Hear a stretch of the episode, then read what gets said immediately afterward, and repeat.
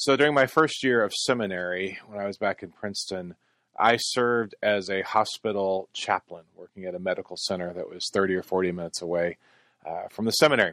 And, and I have to be honest about that. I really had not done a lot of pastoral care. I'd done no pastoral care at all in a hospital setting. I had a significant amount of youth experience and camping experience, but no real experience of trying to sort out what it looks like to be lying in a hospital bed, to be sitting in a hospital bed, to be dealing with whatever it is that, that might come your way because of, of being in the hospital. And, and, I remember numerous conversations that would happen between my supervisor, who was a Presbyterian pastor as well, and then uh, one of the Catholic priests. And we would often sit in the office and talk about life and death and grief and suffering and sorrow and, and try to figure out how do we pastorally deal with all of that. And one of the things that happens, or at least in the hospital where I work, that happened was that even though I was a Protestant, I had to figure out how to do the last rites because if a Catholic patient was near death and they wanted the last rites administered and there was not a priest on duty and a priest couldn't get there in time, then we Protestants were equipped to be able to do the last rites and to offer God's blessing over a person's life. So remember one day I was uh, out doing rounds and the pager went off and I was notified that a patient wanted to see the chaplain. And so I made my way there. And as I got there, I had heard that this patient was Catholic. And, and I walk in the room and they obviously did not need last rites. But as I walked into the room, I could see them look at me as though, is this really the chaplain? I was not wearing a collar. I was 24 years old. I probably didn't look like I had experienced a lot of life. And they had just requested the chaplain to stop by, the priest to stop by. And so I walked into the room and, and we had a, a, a, a nice conversation. And then I offered to pray. And the response to me was this No, thank you. But on your way out the door, would you please page the priest and have him come pray with me? And I thought to myself, do I not count? I'm in seminary. I'm trained to be a pastor.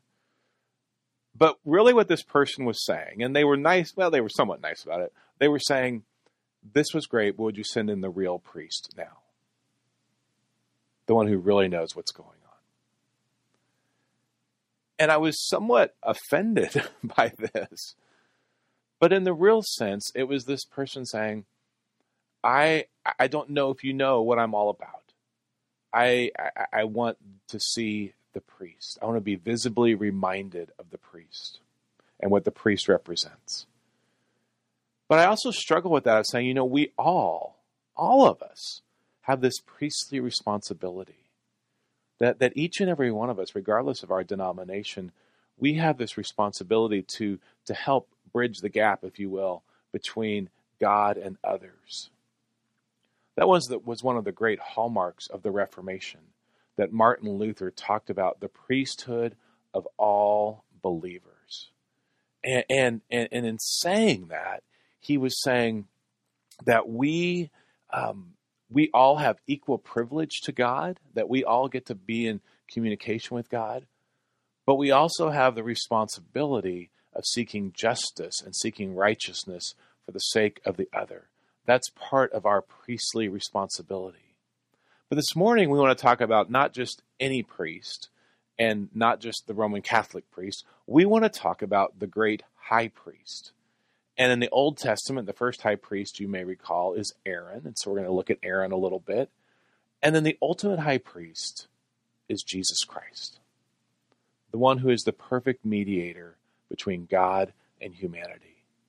And so, like I said earlier, the author of Hebrews, the preacher of Hebrews, is going to take us on a little journey back to the Old Testament, which he often does, to help us to see how what's happening in the Old Testament foreshadows and prepares us, serves as a typology, if you will, of the arrival of Jesus. Here we read Hebrews chapter 4, verse 14. Therefore, since we have a great high priest who has ascended into heaven, Jesus, the Son of God, let us hold firmly to the faith we profess. For we do not have a high priest who is unable to empathize with our weaknesses, but we have one who has been tempted in every way, just as we are, yet he did not sin.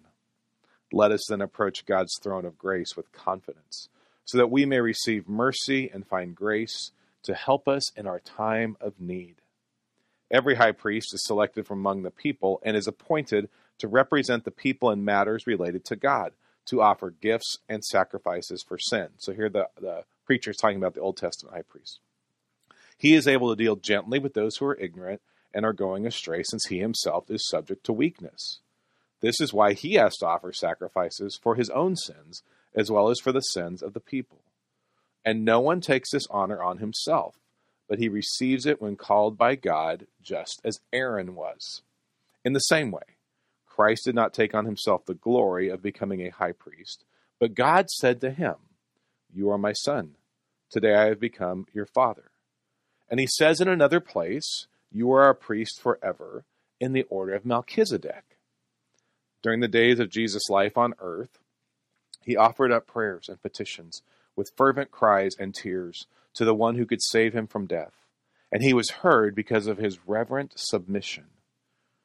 Son though he was, he learned obedience from what he suffered. And once made perfect, he became the source of eternal salvation for all who obey him. And he was designated by God to be high priest in the order of Melchizedek. Now, there is a lot going on there, and we're going to try and unpack some of that today as we talk about this role of the high priest. And so we begin with the, the, the notion that, that takes us back to the Old Testament and takes us back uh, to the story of Aaron, who was the first high priest of Israel. And we know and we read that Aaron was called, he was appointed, and he was set apart. So that's one of the first things we know about a high priest. We read about this uh, in Psalm 133. We reference this passage a lot. I think it's a very important one for us in talking about seeing one another set apart, verses 1 and 2. How good and pleasant it is when God's people dwell together in unity. It is like precious oil poured on the head, running down on the beard, running down on Aaron's beard, down on the collar of his robe. This is saying Aaron was anointed. He was set apart. He was called. He did not rise through the ranks to be high priest. You were called and you were set apart. The second thing about Aaron, and, and this is fascinating, and we don't have time to, to kind of dig into all of this today, but it's the clothing that Aaron wore. We, we pick up some of this, and I'm just going to read some of these verses from Exodus chapter 28 because I, I think it's interesting how the clothing of Aaron tells part of the story. So this is Exodus 28, verses 2 through 5. God speaking to Moses Make sacred garments for your brother Aaron to give him dignity and honor. To all the skilled workers to whom I have given wisdom in such matters that they are to make garments for Aaron for his consecration, so he may serve me as priest. These are the garments they are to make a breastpiece, an ephod, a robe, a woven tunic, a turban, and a sash. They are to make these sacred garments for your brother Aaron and his sons, so they may serve me as priests. Have them use gold and blue and purple and scarlet yarn and fine linen. And so that's part of what is being made. And then we keep reading, we skip to verse 9. Take two onyx stones and engrave on them the names of the sons of Israel in the order of their birth. So there's now the 12 tribes. Six names on one stone and the remaining six on the other. Engrave the names of the sons of Israel on the two stones the way a gem cutter engraves a seal. Then mount the stones in gold filigree settings. Fasten them on the shoulder pieces of the ephod as memorial stones for the sons of Israel. And now this is the key line Aaron is to bear the names on his shoulders as a memorial before the Lord. So when Aaron goes into the Holy of Holies, when he approaches God, he carries the weight of the tribes, of the names, of the people of Israel on his shoulder. And then we skip over to verse 29. We read this Whenever Aaron enters the holy place, he will bear the names of the sons of Israel over his heart on the breastpiece of decision as a continuing memorial before the Lord. So as we read through Exodus chapter 28, we, we also hear about the names of the tribes of Israel being placed over the heart of Aaron. And so then in verse 29, we read that he, he bears the names of the sons of Israel over his heart, on his shoulders and over his heart. Aaron is to bear the nation of Israel into the presence of God. He is to bring his heart into the presence of God, this heart that is covered with the tribes of Israel. He carries the nation and he goes in. And the third thing that he does that, that we read about is that he, he is the mediator between God and humanity. As he goes into the Holy of Holies, he is called to offer atonement for the sins of the people. He cannot forgive the people, only God can forgive the people. But Aaron is the one who carry who bears the weight of the sins, who carries that in and offers that to God so that there might be a word of forgiveness spoken over the people. There's a number of places we read about this. I just want to kind of highlight that, highlight one of those. Numbers chapter 15, verse 28, to give you this sense of this is what Aaron was all about. It says, The priest is to make atonement before the Lord for the one who erred by sinning unintentionally. And when atonement has been made, that person will be forgiven. And so the role of the high priest, though they could not ultimately bring mediation, bring forgiveness, they went before God and helped atone for the sins of the people of Israel. The final thing the priest did, the high priest did, is they lived amongst the people. They were one with the people. They understood the cares and the concerns of the nation of Israel. They were not high above them. They did not live apart from them. They lived in the midst. But because of that, it also meant that they were also li- likely to sin, that they also fell down, that that's part of the reason why Hebrews says they had to make atonement for themselves. And we see this from the very beginning. It did not take long for the high priest of Aaron to mess things up. You all may recall back in Exodus 32, the nation of Israel is growing weary of waiting for Moses to come down. They're like, I don't know about this God, and, and he hasn't been that great so far. So, Aaron, why don't you help us out and, and, and let's create some gods that we can see, some gods that we can worship. And there's this great line, Exodus chapter 32, verse 24, after Moses has come down, he's speaking to his brother Aaron. And Aaron says this So I told them, Whoever has any gold jewelry, take it off. Then they gave me the gold, and I threw it into the fire, and out came a calf because the people were worshiping. So the problem with the high priest, a human high priest, is they're fallible. And so what we needed and what we need is the perfect high priest. F. F. Bruce, in his commentary on the Sermon of Hebrews, has this at the beginning. He says, as he speaks about Jesus, He is the prophet through whom God has spoken his final word. He is the priest who has accomplished a perfect work of cleansing for his people's sins. He is the king who sits enthroned in the place of chief honor alongside the majesty on high. See, one of the things we find in Jesus is that he fulfills all three offices of the Old, of the Old Testament. He is the prophet who speaks forth the truth of God. He is the priest who, who brings reconciliation, who, who becomes the sacrifice, who offers the sacrifice and becomes the sacrifice so that our sins are forgiven. And he is the king who rules on high. And so I think this is part of the reason why the preacher of Hebrews introduces us to the strange guy called Melchizedek. Now, Melchizedek is an interesting person. His name only appears 10 times in all of Scripture, twice in the Old Testament, here in Genesis, that we're going to read in just a moment, and then in Psalm 110, and then eight times, eight times in the Sermon on Hebrews, twice of which we read about today. So we read about that Jesus is in this this legacy of, of, of Melchizedek, this high priest that we read about. So we want to take a look at Genesis chapter 14, verses 18 through 20. The context here is that Abram has, has just rescued Lot. He's been in battle. He's been victorious. He's making his way back. And then we there's just this strange conversation that happens. Verse 18, Genesis 14. Then Melchizedek, the king of Salem, brought out bread and wine. He was a priest of God Most High, and he blessed Abram, saying, Blessed be Abram by God Most High, creator of heaven and earth. And praise be to God Most High, who delivered your enemies into your hand. Then Abram gave him a tenth of everything. So we have Melchizedek, who we are told is the king of Salem. Melchizedek actually means the one of righteousness. He's the king of righteousness. And we read that he is the king of Salem. This king of Salem is more than likely Jerusalem.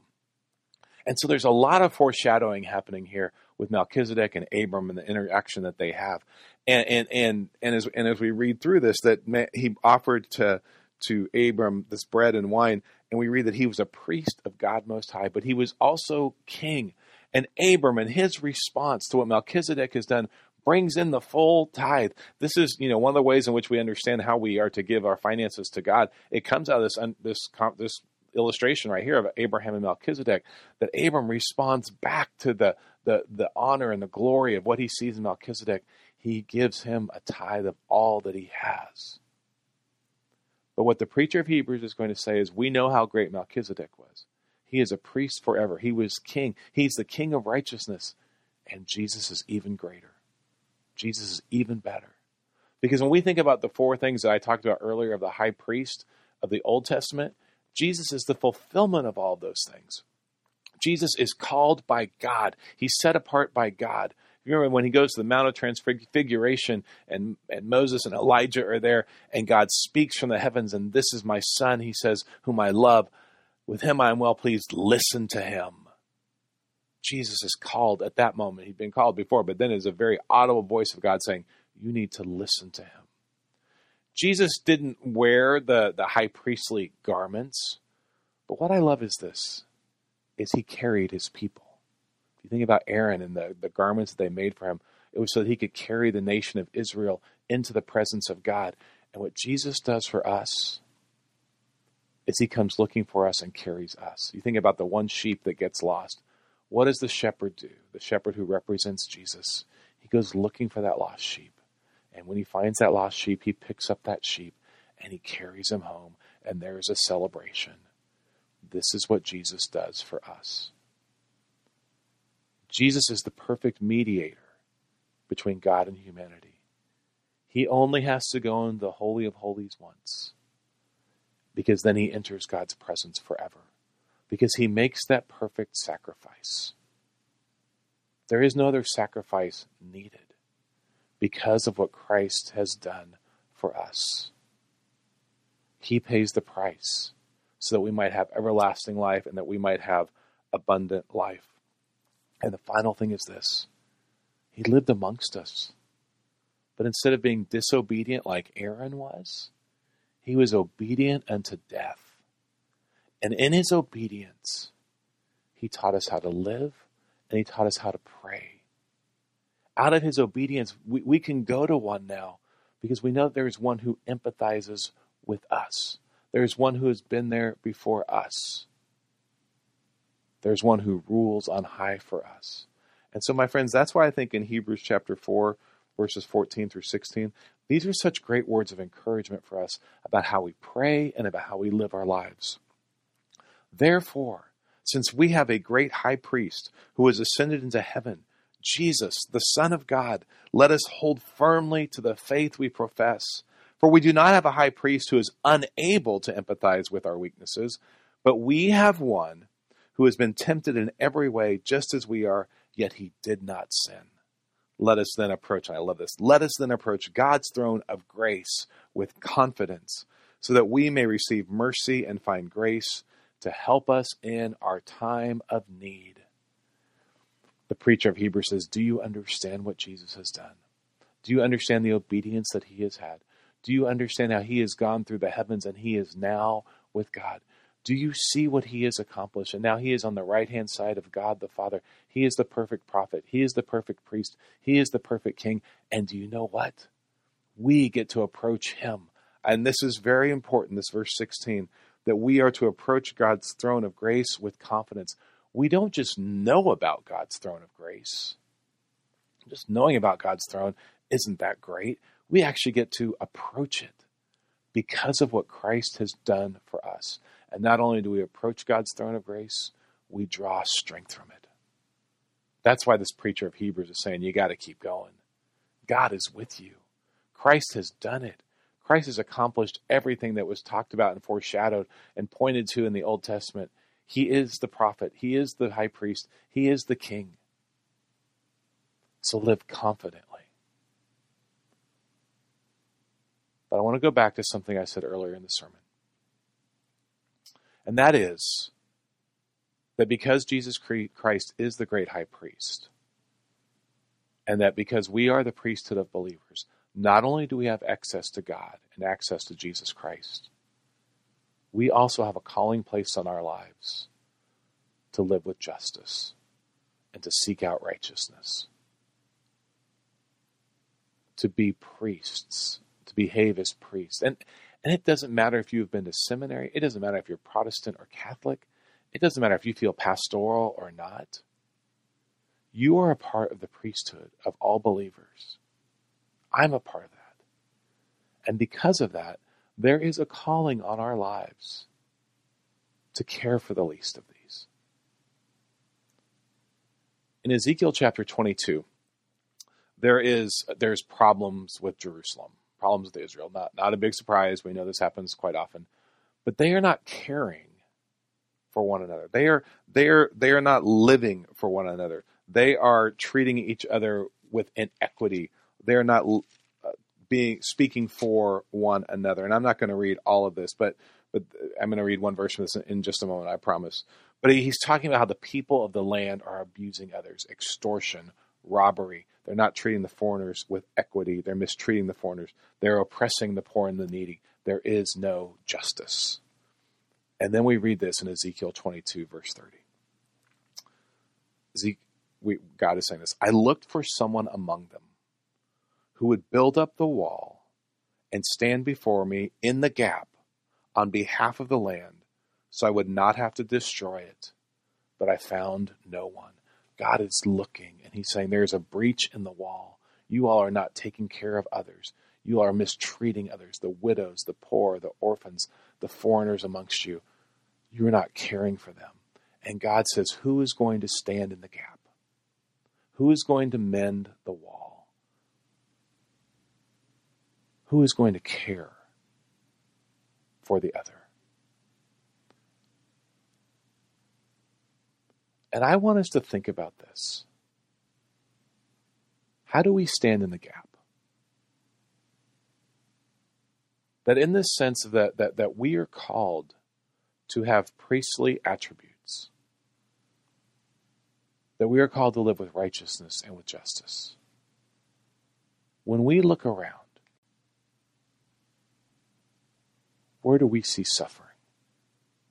Where do we see injustice? Where do we see people who have walked away?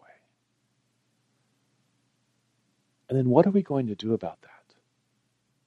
Because that's the beauty, I think, of Hebrews that we're reading about in the, in the text, especially today. That we get to, because sometimes we're scared and sometimes we're nervous and sometimes we're not really certain how to move out in justice and in righteousness. But the preacher of Hebrews says, you know what? You get to approach the throne of grace. And you get to draw strength from the throne of grace. So make sure you do that. Ezekiel says, Who is going to stand in the gap? I think that's one of our great privileges. That we get to stand in the gap, that we get to help to bring and to mediate God's justice and righteousness to a world that is struggling. Even as we begin to move out of COVID now, let's keep our eyes open for ways in which we can stand in the gap because we have a great high priest who has gone through the heavens for us, who was called by God, who carries us, who offers the perfect mediation, who offers perfect forgiveness, and who promises to be with us. What a great God that we serve. Pray with me, please. Lord, thank you for the great high priest of Jesus Christ, the perfect fulfillment of all that you have planned. Lord, may we approach your throne of grace with confidence because we know Christ has gone through it. He's been there, He's done that. And we get to participate in a full life because of it. Help us to remember that He empathizes with us. He knows what it is to suffer. He knows what it is to grieve. And because of that, He can be our strength. Lord, thank you for our great high priest, Jesus Christ, in whose name we pray.